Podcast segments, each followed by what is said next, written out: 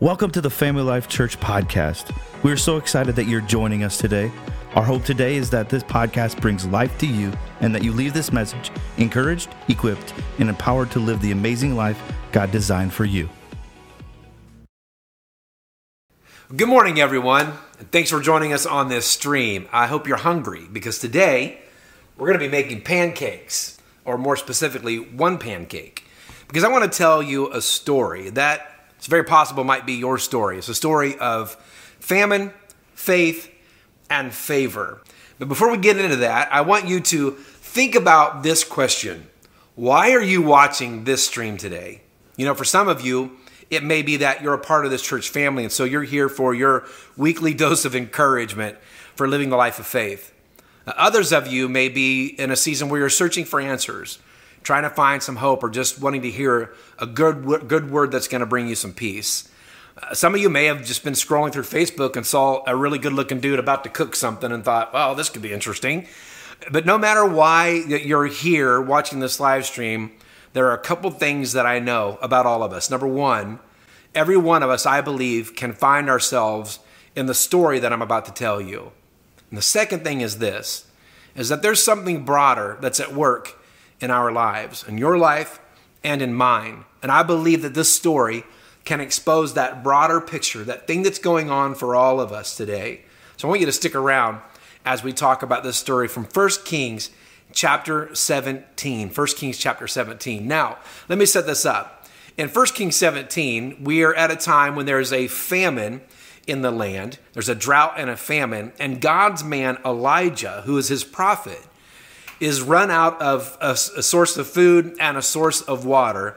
And God has now said to Elijah, Hey, it's time for you to get up and go to a place where I'm going to be able to take care of you. So we pick up on the story in 1 Kings chapter 17. I want to read that to you now. Verse 9 Arise, go to Zarephath, which belongs to Sidon, and dwell there. See, I have commanded a widow there to provide for you. So he arose and went to Zarephath. And when he came to the gate of the city, indeed, a widow was there gathering sticks. And he called to her and said, Please bring me a little water in a cup, that I may drink. And as she was going to get it, he called to her and said, Please bring me a morsel of bread in your hand. So she said, As the Lord your God lives, I do not have bread, only a handful of flour in a bin, and a little oil in a jar. And see, I am gathering a couple of sticks that I may go in and prepare it for myself and my son, that we may eat it and die. And Elijah said, Do not fear. You know, in times of crisis, in times of crisis, we most often end up focusing on our most fundamental needs.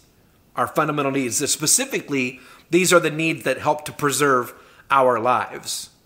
And, you know, you think about it this way that we're all experiencing a time of crisis that's similar to what we're reading about here with the widow at Zarephath. It was a drought and a famine. It was a time of crisis that was impacting everyone, not just this woman, but it was also impacting God's man, Elijah. You know, the truth is, is that we, as we navigate through the season that we're in, we're not exempt from experiencing what the rest of the world experiences in terms of walking through this time of crisis. But it's how we're provided for that is the difference maker. And that's what I want to point out to you today in this story. So when we come into a time of crisis, we begin to focus on our base core needs, the ones that preserve life for us. In fact, what we know is that it's in these times that we often abandon the extras and the frills the truth is is that people today are flying past the M&Ms on their way to the toilet paper. And the reason for that is because in times of crisis we begin to think about the most fundamental needs that we have. This is the narrative that we hear from Elijah and this woman as he walks up in the middle of a drought and a famine and asks for a cup of water. And she responds by going to get that water. But then when he says, Also bring me something to eat, some bread, it's too much for her. It's in this moment that she recognizes now we have an issue because you're asking me for the very thing that I need to take care of myself and my son. In fact, this is all we have left. And fear in this moment begins a narrative for this woman. Fear begins to say what it says to all of us in a time of crisis. Fear says, take care of yourself. Fear says, you better go get it because nobody's going to get it for you. In fact, fear tells you, take 20 packages because you never know when you might run out. What fear will not say to us is, hey, leave some for other people. Fear often drives us to a place where selfishly we begin to look at our own fundamental basic needs and self preservation. And here's what I want you to know is that if we're not watchful, fear can cause us to forfeit the future that faith has furnished for us. You see, in this story with this woman, this widow woman, not only was God looking out for his man Elijah in this time, but through looking out for Elijah, he was also looking out for this widow woman. And the truth is, is really, could any of us fault her for thinking this way? I find it hard to fault her for thinking this way. I can imagine that if I was left with just enough in my jar for one more pancake to feed myself and one of my children, I'd probably be thinking the same way. You know what? I don't have enough to go around. I'm to make this, we're to eat, and then that's it. And maybe that's where you find yourself today. Maybe you find yourself wondering, what am I to do for work? You know, really honestly, can any of us fault this woman for thinking this way? I have a hard time finding fault in the way that she was thinking. I mean, I can't imagine if I had just enough left to make one cake and feed myself and one of my children, and I knew that was it. I'm not sure I'd be thinking about trying to share with everyone else at that moment. And certainly, this is what was going through her mind. Fear was saying to her, There's not enough. Fear perpetuates a scarcity mentality. There's not enough to go around. And it's in this moment that we often find ourselves as well. And I know that there are people today who are feeling this way. They're wondering, Am I going to have a job in a couple months? What if I get sick? What happens if a loved one gets sick? How are we going to navigate this season? How will I provide? I don't have enough. Here's all I have, and then that's that's it. It's over. And fear begins this narrative that can talk us out of the future that faith is fashioning for us. The first thing that Elijah had to do in this moment is he had to find a way to calm her fears. And so he responds to her and says, Do not fear. That's a tall order in a time like this. That's a tall order to say, don't fear when everything is running out, when you don't have enough. But Elijah knew the only way that he could get to that next place, that place of provision, is if he could convince her to not fear, but to just believe, just have faith. Now, I told you that there was one thing that we all had in common, and that was that we could find ourselves in the story. And I believe this is one of those places where we can find ourselves in this story. You see, in order for any of us to move forward in faith, the first thing that we must do is overthrow fear. And love, the love of God, is what overthrows fear in our lives. So faith in God overthrows the fear in our lives that keeps us from advancing in God's provision and His plan. So, the first thing that we have to do is we have to confront that fear and we have to find a point of faith. Now, sometimes God asks of us just to trust Him. Just trust me without giving us a reason, without giving us a narrative about the future. In fact, for those of us who are followers of Christ, we find that the strength to follow God without explanation comes from our having built a lifetime of knowing who He is. You see, the more you understand about who God is, the more you understand about the love of God, the more faith you have to trust God, even when you're not clear about what's next. In fact, here's what we know is that our revelation, our knowledge, our experience, who we know God to be, how much we know about His love and how much He loves us, it will never rise above that in our faith. We'll never go beyond that knowledge in our faith to trust God in moments when we don't understand the full narrative. And so when God asks us in moments to just trust Him and lean on Him, He knows where we are in our faith. He knows that we can do it, and He'll never put us in a place where we can't lean on Him because our faith is too small, but we can lean into Him because of who we know that He is. But then there are times when we have to lean into faith and God gives us a word. And it's that word that causes us to be able to have the faith we need to move forward. You see, if you're a believer today, if you're a Christ follower today, you may in this season being asked by God to trust him without a lot of explanation. And what I want you to know is that if that's the case for you, rather than searching for the explanation to build your faith, just trust God for who you know that He is.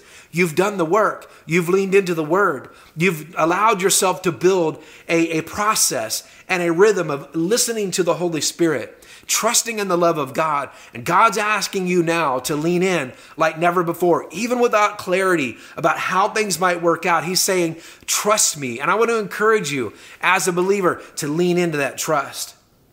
But if you're coming into a relationship with Christ, or maybe you're searching for answers, we recognize that your faith is going to come as the result of a word spoken to you. And so, just like we see with this widow woman, in fact, I want to read to you here as we go on in the story what happens next. So, Elijah says, Do not fear, go and do as you have said, but make me a small cake from it first, and bring it to me. And afterward, make some for yourself and your son. For thus says the Lord God of Israel this is what God says The bin of flour will not be used up, nor will the jar of oil run dry until the day the Lord sends rain on the earth. You see, Elijah gave this woman a word around which she could build her faith. And it was that word that allowed her to overcome the fear and take the step to go and grab that little bit of flour she had left and that little bit of oil that she had left and to actually make the man of God a cake. Because it's that step of faith that unlocks her future. But it was the word that Elijah had given her to say, if you will do this, God will provide. If you will take this step, your jar will never run out. Your oil will never run out until things return to normal, until this crisis is over. You will be provided for. Guys, I want you to listen to me today. As a Christ follower, you have the promise of God that He's working on your behalf and He's going to work things out for you to provide for you, even in the time of crisis that we all are sharing together. God is working on your behalf and He's going to provide for you healing, provision, opportunity. For you as a new believer or someone who's just stepping into curiosity of God, what's this faith thing all about? Here's what I want you to know. Here's your word of faith that God said in his word that if we will put our trust and faith in him, that he will be our provider. That if we'll acknowledge him in all that we do, he will direct our paths. That he'll do abundantly above all we can think or imagine according to the power that works in us. I want to give you the faith today to take the step you know you need to take, to ask Christ into your life, to make him your leader in life, to follow the leading of the Holy Spirit. And that step of faith that you're, how do I do this? What do I do? I want to give you a word right now. This word is that God loves you. God has a plan for you. Jeremiah 29 and 11. We know that all things, God is at work. The plan for you is good, not destruction, not to harm you. Let that word give you the faith to take the step you know you need to take. Because that faith is connected to the future that God has fashioned for you. You know, maybe you were sliding by and you're like, hey, this guy's going to do a cooking show. This could be interesting. And you stop for that reason. I want you to know that I don't believe you stopped by accident. You see, what we often call accident, God calls divine appointment. When I think about Elijah and this widow woman, when God says to Elijah, Look, I've, I've provided for you. I've already been talking to this woman, and she's going to take care of you. I provided a widow woman there to take care of you. What was God doing? He was setting up a divine appointment, a, di- a divine time at which Two people's paths would cross, and what they both needed would be supplied by their cooperation together. See, there's no there's no accident that I'm here streaming this today and that you slid by and thought, "Oh, cooking show, let me stop." Or whatever reason that you stopped. This is a time of divine appointment. That God would say, "I want to get to you what you need." What you need today is a word of faith, a word of hope that says God has a plan. He's a provider. He's a healer. He hasn't stopped. He's not worried about the things that are going on in the earth today. But if you, by faith, will take the step you know you need to take, if by faith you hear this word to say, I believe that God's got my back, and you'll take that step of faith, He will provide. He'll care for you. He'll see you through this. You'll thrive, not just survive in this season. And that's exactly what we see the woman with the mill barrel doing. She takes what little she has and she opens it up and she makes a cake for Elijah. So I know that some of you today might be thinking, I'm out. I'm out. I have nothing left. I have nothing to give. What am I going to do? My supply run dry. You may be thinking, I've done all that I can do. Now what? Now, what do I do next? But I want to say to you today, it might feel like your meal barrel, meal has run out. It might feel like you have no more source of provision. But if you will lean into God, what we call scarcity, God says is my opportunity to provide for you. And I believe today that though we may be looking at a mill barrel that is empty, a jar that is empty, there's nothing left. What I want you to know today, we might see nothing, but God sees more than enough. He sees abundance. And all you can eat pancake buffet. That's what God wants to provide for you. Put your faith in Him, trust in Him, lean in, take the step you know you need to take, and let God be your provider. So I want to pray for you today. Whether you're a believer and you're feeling the crunch and the fear and the anxiety of the crisis, or you're looking for answers and hope, or you just happen to spin by, I want to pray for you. And I want to pray with you. If you're in a place today where you'd say, I want to know Christ as my personal Savior, I want to receive Him into my life. I want Him to lead me by faith into the good things that God has for me, then I want to pray this simple prayer with you. I'm going to ask all of you to pray this after me. Just say, Jesus, I believe in you. I believe you died for my sins. I believe the Spirit of God raised you from the grave and you're alive today. I'm asking you to forgive me. Bring me into relationship with you. Cause me to live by faith the life you have for me. Help me to be all that I can be and to do your plan for my life. I'm so excited that you prayed that prayer. If you did, we want to know. I'm going to ask you just as simply, if you prayed that prayer, to text the word yes to the number that's on your screen right now. We want to know. We want to reach out and connect with you. And a final word of encouragement for you today. If you're a believer, you may be Elijah in this story. It may be that God wants to move on your life, to take you to a place where you can provide for another by letting Him provide for you. Church, stay in faith. Let God continue to work in your life. He will see us through this, and we're going to come out with abundance. Our mill barrel is going to be full, our oil jar is going to be full, and we're going to walk in abundance through this season. Thank you so much for joining us for this podcast. Our hope is that you are encouraged, equipped, and empowered to live out the amazing life that God has designed for you. We pray that this message was fresh air to you. If you made a decision to ask Jesus to become the leader of your life, we'd love for you to let us know. Please text the word yes to 740 387 7778. If you'd like to reach out to Family Life Church, please visit our website at yourfamilylife.org. Thank you so much for joining us. Have an amazing day.